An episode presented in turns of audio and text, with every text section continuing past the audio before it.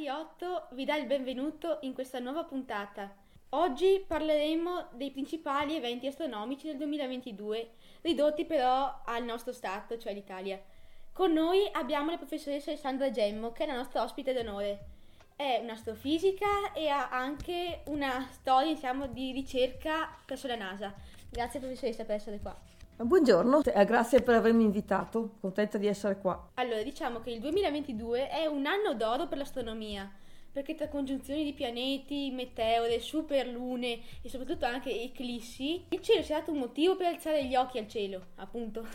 Il primo marco argomento di cui vogliamo parlare, insomma, è la Luna, che quest'anno si è veramente, ma veramente superata. Ha iniziato a stupirci ad aprile con la magnifica Luna Rosa. È un evento che accade da sempre e il suo nome ha origini antichissime, tant'è che i nativi americani l'hanno chiamata così non per proprio il suo colore, perché non è che diventa rosa, bensì per i fiori che nascevano proprio in quella stagione lì. Professoressa, scusi però, veramente sì. la luna in realtà, cioè pare che cambi colore a volte. Come mai? A cosa è dovuta la colorazione? Allora, appunto, la Luna di per sé, no, eh, no, sappiamo tutti che la Luna è il satellite della Terra, è l'unico satellite che ha la Terra, l'unico satellite naturale, poi ci sono, come sapete bene, vari satelliti artificiali, la Luna di per sé non cambia colore. La Luna, il suo colore proprio, se noi andassimo fuori dall'atmosfera, come per esempio gli astronauti delle missioni Apollo che sono stati in orbita e sulla Luna, sono atterrati sulla Luna, ha un colore abbastanza bruttino, è tipo varia tra il grigetto chiaro il grigetto scuro, sono più scure le parti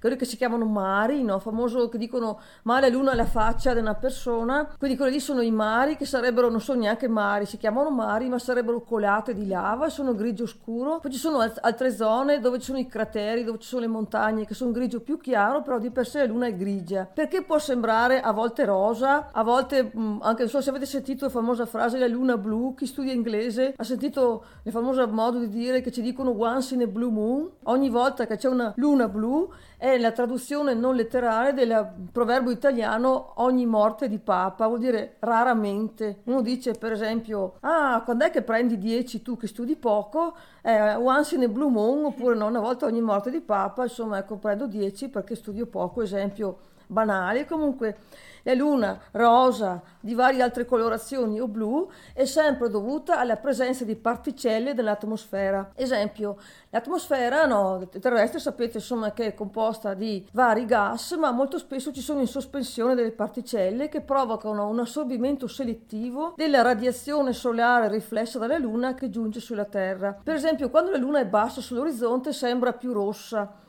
perché appunto la foschia, polveri, pulviscolo in sospensione che c'è sulle strati bassi dell'atmosfera, quelli appunto che sono verso l'orizzonte, tende ad assorbire la parte blu della radiazione che giunge dalla Luna e quindi arrivano solo le radiazioni rosse, quindi la Luna sembra rossa. Infatti, professoressa, c'è anche questa Luna rossa che ogni tanto capita, ci mettiamo fuori a guardarla. Ah, guarda la Luna eh, esatto. rossa! E quindi in realtà non è rossa, è rossa tanto quanto è rosso il tramonto, quindi non, è l'atmosfera che assorbe solo le radiazioni blu e restano quelle rosse. Poi invece la famosa luna blu di cui si parlava prima, quello è un evento molto più raro, no? quindi per quello che si diceva una volta ogni luna blu, perché è dovuta soprattutto a quando ci sono eruzioni vulcaniche, di vulcani anche abbastanza importanti, esplosioni, per esempio si ricorda una, una, ventina di anni fa è esploso, proprio non era neanche un'eruzione, è proprio esploso il monte St. Helens negli Stati Uniti, è andato talmente tanto pulviscolo nell'atmosfera, poi anche dipende non solo dalla quantità di pulviscolo ma anche del diametro di queste microscopiche particelle di polvere, possono assorbire o la radiazione rossa o quella blu. Se assorbono quella rossa, la, la luna appare blu, se assorbono quella blu, la luna appare rossa. Quindi, riassumendo, il colore della luna è soprattutto colpa dell'atmosfera. Se uno va nello spazio, fuori dall'atmosfera, come per esempio la Stazione Spaziale Internazionale o addirittura orbita la Luna o atterra sulla Luna, in realtà la Luna è, come si diceva prima, di un noioso colore grigetto, insomma è molto più interessante, romantica, anche interessante dal punto di vista più astrologico che astrofisico, da dove siamo noi, però nello spazio in realtà è sempre lo stesso colore. Ok, grazie per la spiegazione. Tornando al nostro calendario astronomico, a maggio la Luna ci ha regalato la Luna del Fiore, che è appunto anche questa chiamata perché arriva nel clou della fioritura in America sempre. E stavolta, particolarità, insieme ad un'eclissi lunare che purtroppo però è stata visibile solo parzialmente in Italia come ogni volta. A giugno c'è stato il nostro solito appuntamento con la luna piena delle fragole, altro nome che deriva dagli indiani d'America. Gli indiani d'America prima ha dato il nome alla luna rosa, per appunto il colore rosa del fiore che nasceva. Qua invece perché le piante di fragole germogliano proprio in questo periodo. Ma si è verificata anche stavolta una superluna, che è appunto l'ingrandimento della luna, che è più vicina a noi praticamente. E qui professoressa, io avrei una domanda. Mhm, Ma perché certo. la luna a volte è più vicina a noi rispetto ad altre volte? Ecco, allora no, mm, perché è più vicina perché è più lontana e soprattutto perché a volte viene chiamata superluna. Allora, bisogna un po' tornare a come sono fatte le orbite, non solo della Luna ma anche di tutti i pianeti. Allora, i pianeti sappiamo che nel nostro sistema solare ruotano intorno al Sole, Lu- la Luna ruota intorno alla Terra. Per come funziona la forza di gravità, no? Le orbite non sono circonferenze, alcune orbite sono quasi circonferenze, però le orbite sono ellissi e secondo le leggi di Keplero, che chi studia fisica insomma sa che cosa sono, e sono ellissi vuol dire che sono circonferenze schiacciate. Nel caso del sistema solare il Sole occupa uno dei fuochi, nel caso del sistema Terra-Luna la Terra occupa uno dei fuochi. Cosa vuol dire? Che nel caso del Sole o nel caso della Terra, la Terra o il Sole non, ho- non sono esattamente al centro della circonferenza schiacciata, sono un po' spostati. E quello sarebbe il fuoco. Conseguenza vuol dire che mentre la Luna percorre la sua orbita intorno alla Terra, c'è il punto in cui è più vicina alla Terra che si chiama perigeo, il punto più lontana e si chiama apogeo. Puntano da peri vuol dire per chi ha studiato greco il punto più vicino, geo sarebbe la Terra, apogeo è il punto più lontano. Allora, cosa succede? Che la superluna ce l'abbiamo quando abbiamo luna piena, quando la Luna si trova al perigeo, che non succede sempre. Appunto, essendo che le orbite non è una circonferenza, quando c'è luna piena è raro che la Luna sia piena e sia anche al perigeo. Normalmente sappiamo che luna piena c'è ogni mese, no? anzi ogni 28 giorni, perché il mese lunare non è 30 o 31 giorni come i normali mesi, ma è 28 giorni. Quando succede che c'è luna piena e la luna è anche nel punto più vicino alla Terra, che succede ogni tanto, in quel caso lì capita che c'è la superluna, quindi per quel motivo lì eh, la luna è un pochino più vicina, in realtà non è tantissimo più vicina, diventa il suo diametro aumenta solo di circa il 15%. Perché uno dice ah la superluna l'ho vista grandissima eccetera? Perché spesso nelle notti in cui c'è la luna piena la luna sorge al tramonto, sorge al tramonto e tramonta all'alba. Allora da quando sorge ed è superluna perché abbiamo la luna piena, è il perigeo, inoltre quando sorge è ancora è bassa all'orizzonte, quindi ci sono due effetti che si combinano. Si combina il fatto che è piena ed è al perigeo e anche che quando sorge viene come c'è un, c'è un effetto che viene come ingrandita per effetto sempre del- del- dell'atmosfera, no? che, che- come quello che si diceva prima, quando sorge e quando tramonta, essendo bassa sull'orizzonte, non solo sembra rossa, perché per effetto del pulviscolo in sospensione, della foschia, eccetera, ma anche c'è un, un- un effetto ottico che la fa sembrare più grande. Quindi la superluna sembra enorme perché è bassa e anche perché, essendo piena al perigeo, è anche leggermente più vicina. Quindi questo- questa è la superluna. Ok, grazie mille, è tutto più chiaro. Ora vorrei iniziare il nostro secondo macro argomento, la notte di San Lorenzo che è sempre molto sentita qua da noi. San Lorenzo cade il 10 agosto, però quest'anno la notte in cui sono state versate più volte le Perseidi è stata la notte fra il 12 e il 13. Io il 12 e il 13, a dire la verità, ero al campo scuola in Val Malene, c'era il cielo sgombro proprio. E quindi siamo messi fuori a guardare le stelle, che sono veramente, veramente state spettacolari quest'anno. Professoressa, scusi, ci Sì? può fare un quadro generale delle Perseidi? Sì, allora le, le Perseidi sono quello che si chiama uno sciame meteorico, cioè uno sciame di meteore, no?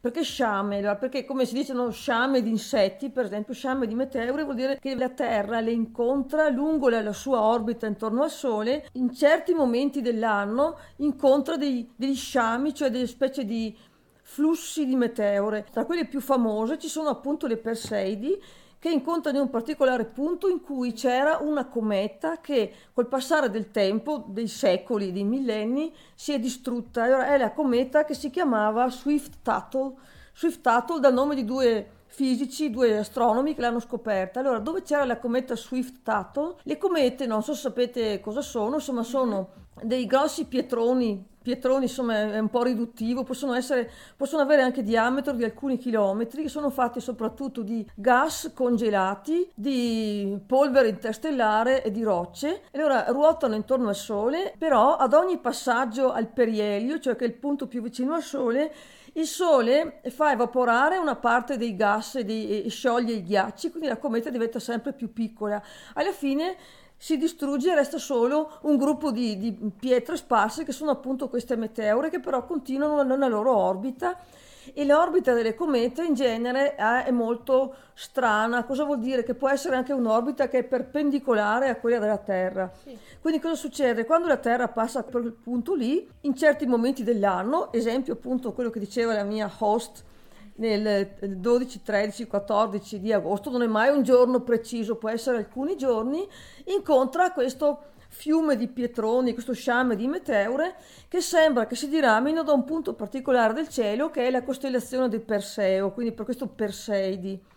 Allora, sono i resti di una cometa. Allora, no, c'è la parte strettamente astrofisica, che è che cosa sono. Noi, appunto, la cometa abbiamo detto che cos'è. In generale, dei meteoriti sono delle rocce che vagano nello spazio interstellare che sono resti della formazione del sistema solare. Il sistema solare sappiamo che non è solo il Sole e i pianeti, ci sono anche per esempio le comete, si è detto, le meteore, appunto il resto di comete che si sono distrutte con i loro continui passaggi vicino al Sole. Poi ci sono gli asteroidi che sono anche quelli, per esempio eh, qualcuno confonde le meteore con gli asteroidi anche se sono cose completamente diverse. Gli asteroidi sono appunto dei pianeti che si può dire che siano piccoli nani che si trovano soprattutto nello spazio che c'è nel nostro sistema solare tra Marte e Giove. Allora le più allora, questa c'è la parte strettamente astrofisica che sarebbe questa. Poi c'è la parte di leggende, perché si chiamano lacrime di San Lorenzo e perché sono legate alla notte di San Lorenzo.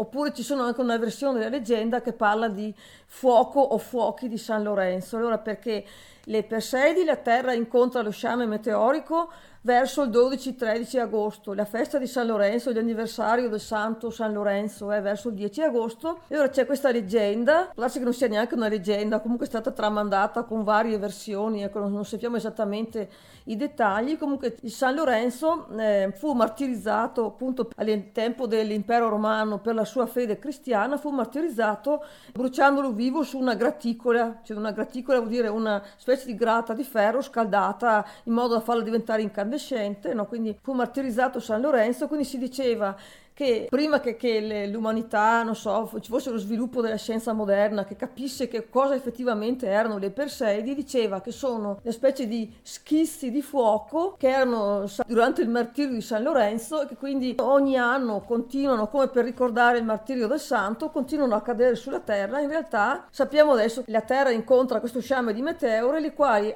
entrando nell'atmosfera, per attrito di questi resti di questa cometa Swift-Tuttle, per attrito contatto con l'atmosfera prendono fuoco e quindi questa, questa specie di strisce luminose, queste specie di eh, sassolini che possono essere anche piccoli certi, sono più o meno grandi, comunque anche se avessero un diametro di alcuni centimetri prendono fuoco, quindi ora che arrivano a terra non resta quasi niente, ora prendono fuoco e vediamo queste strisce luminose che si vedono nel cielo notturno in realtà adesso ultimamente che c'è, c'è, questa illuminazione civile di case, lampioni, in realtà è difficile vederle, però andando in luoghi molto bui, per esempio in alta montagna, in mezzo ai deserti, insomma si può vederne alcune e quindi, per questo è il motivo insomma, della leggenda di San Lorenzo. Ok, grazie professoressa. E infatti adesso mi viene in mente che San Lorenzo è raffigurata nei santini o comunque nelle icone con la grata vicino. Ah sì. E concludiamo con il nostro terzo macro argomento, ossia l'eclissi solare parziale del 25 ottobre, che da noi del Masotto è stata più che sentita, diciamo. Io mi ricordo che c'erano tutti gli studenti, ma anche quei professori, tutti vicino alle vetrate, ma... tutti verso sud e quei professori anche di scienze naturali che ci hanno aiutato con i vetrini, quelli neri per guardare bene l'eclissi. Quindi, professoressa, volevo chiederle, io sono curiosa, ma perché mm. per guardare un'eclissi non possiamo avere solo i nostri occhiali da sole? Allora, in realtà eh, il sole non si può mai guardare, sì. perché il sole è troppo luminoso e ci rovinerebbe, guardarlo direttamente ci rovinerebbe gli occhi. Quindi non è, non è solo nel caso dell'eclissi, neanche in qualsiasi giorno privo di nuvole, se uno prova a guardare il sole direttamente sarebbe dannosissimo per gli occhi, si rischia di rovinarsi la retina e di restare più o meno, più o meno ciechi. Addirittura c'è una specie di, non so se sia una leggenda o se sia vero, che Galileo, che non sapeva di questo fatto, Galileo Galilei abbia provato col telescopio che si era costruito personalmente ad osservare il Sole, non sapeva che non si può guardare il Sole direttamente, tanto più con un telescopio viene convogliata ancora di più luce, quindi ancora più pericoloso, pare che verso la fine della sua vita fosse parzialmente cieco, soprattutto per questo motivo. Quindi, come dicevo, non si può mai guardare direttamente il sole, però uno normalmente non ha motivo di guardarlo direttamente. Invece, quando c'è l'eclisse, che è un fenomeno spaziale, astronomico molto interessante, la gente tende a guardarlo e ora dice: Ma mi metto gli occhiali da sole. Tuttavia, normali occhiali da sole non sono sufficienti, ci vorrebbero o vetri affumicati, come giustamente detto, oppure ci vorrebbero gli occhiali da saldatore. Sì. Allora, dato che gli occhiali da saldatore, a meno che di non essere saldatore o figli o mm, cugini, fratelli di saldatori, non tutti li hanno, si può appunto, per esempio io mi ricordo che eclissi di sole totali o parziali che siano ben visibili in Italia sono rare, ma non è colpa dell'Italia, insomma è perché in generale l'eclisse di sole totale, quelle per cui viene buio perfetto, in, un, in una certa particolare zona, possono, essere, possono essercene anche una al secolo perché si vedono in una piccola area della Terra. Sud America di solito mi ricordo. Dipende, per esempio eclissi sia di Sole che di Luna, ce ne, solo, ce ne sono 4-5 all'anno, non in tutto, 4-5 di Sole e 4-5 di Luna, però le eclissi di Luna si vedono in un intero emisfero terrestre, quello dove è buio. Uh-huh. Le eclissi di Sole si vedono in una zona piccola. Per esempio, l'ultima eclisse solare totale in Italia, nel nord Italia, in particolare nel Veneto, si è vista nel 1961. Ah, totale. Poi ce n'è stata una abbastanza, no, non dico totale, parziale, ma non troppo lontana dalla totalità, nel 1999. Allora mi ricordo che ero al mare a Lignano non avevo gli occhiali da saldatore, ovviamente, occhiali normali non usateli, perché occhiali normali vi bruciate gli occhi come Galileo Galilei. Avevo però in stanza, che ero in un albergo, c'era un grosso portacenere di vetro. E ora cosa ho fatto? L'ho annerito con una candela. Se ci mette una candela, e poi ho guardato le crisi, si vedeva benissimo. Quindi appunto però usare normali occhiali da sole o addirittura guardarla a occhio nudo, se è parziale non si vede niente, però ci si rovinano gli occhi lo stesso, quindi bisogna stare molto attenti. Ecco. E se è totale invece si può guardarla, e totale io non l'ho mai vista appunto perché era nel 1961, non l'ho mai vista, una volta in Sud America era quasi totale e anche là avevo provato a guardarla, dato che era quasi totale in Sud America, ho provato a guardarla con normali occhiali da sole, ho avuto quella specie di flash là che si vedono negli occhi per due giorni dopo, quindi consiglio di non provare, ecco, perché anche là non avevo gli occhiali da saldatore, non avevo neanche portaceneri da annerire con le candele, ho provato con normali occhiali da sole perché dicevo ma sì è quasi totale, invece anche solo il piccolo pezzettino di sole che si vede è così tanto luminoso che fa male agli occhi, insomma non mi ha accecato, però ho continuato a vedere quelle specie, si chiamano fosfeni, no? sono delle specie di effetti per chi si è abbagliato, che, che mi ha durato parecchio tempo, insomma quindi bisogna stare molto attenti, se, se avete osservato l'eclisse con l'aiuto di insegnanti di scienze naturali con un vetro annerito o con un, occhiali insomma particolari, insomma che non siano quelli normali occhiali da sole, quello è il metodo più corretto. Perfetto, va bene, la ringrazio professoressa. Purtroppo noi siamo giunti alla fine della puntata. Quindi grazie mm. professoressa per essere stata con noi, grazie ai nostri Prego. spettatori e buona giornata.